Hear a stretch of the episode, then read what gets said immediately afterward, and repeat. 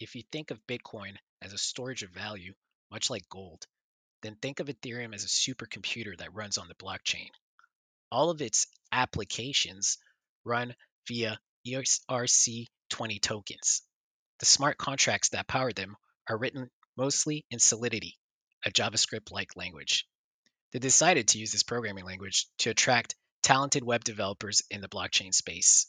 This is why we often refer to the Web 3.0, the new frontier, the new decentralized internet. To use these applications, you therefore need these tokens.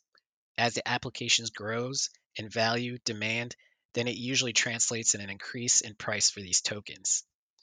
Most people that buy Bitcoin are doing so on speculation that the price will hold off or increase in comparison to the US dollar.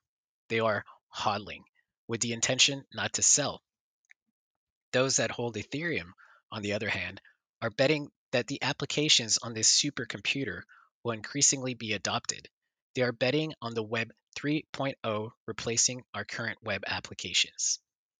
On January 7th, Ethereum passed $1,300 for the first time since 2018.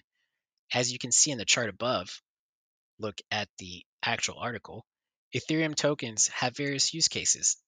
Decentralized finance, or DeFi, space is currently experiencing a boom as it is actually solving problems, innovating in the financial space using Ethereum.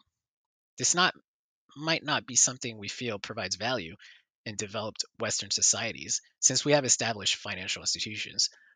But put yourself in the shoes of someone that lives in a corrupt country, or someone that doesn't have access to services that allow you to take a loan to start a business because they have no financial history. DeFi could unlock the potential for a whole new wave of entrepreneurial talent in the individuals that are unbanked in far reaching corners of our planet.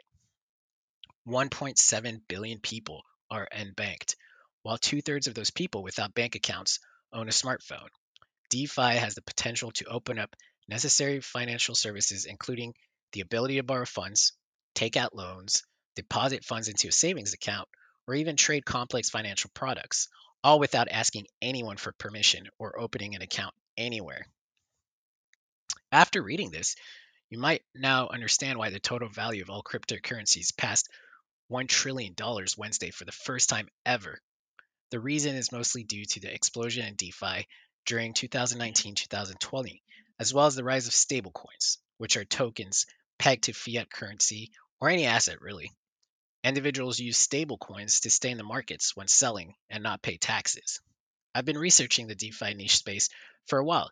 If you're interested, I could cover a couple of these tokens and their potential to change our world in issue number three. But here are a few if you want to start researching Synthetix, Maker, Uniswap, Y Axis, Yearn.finance, and Cyber.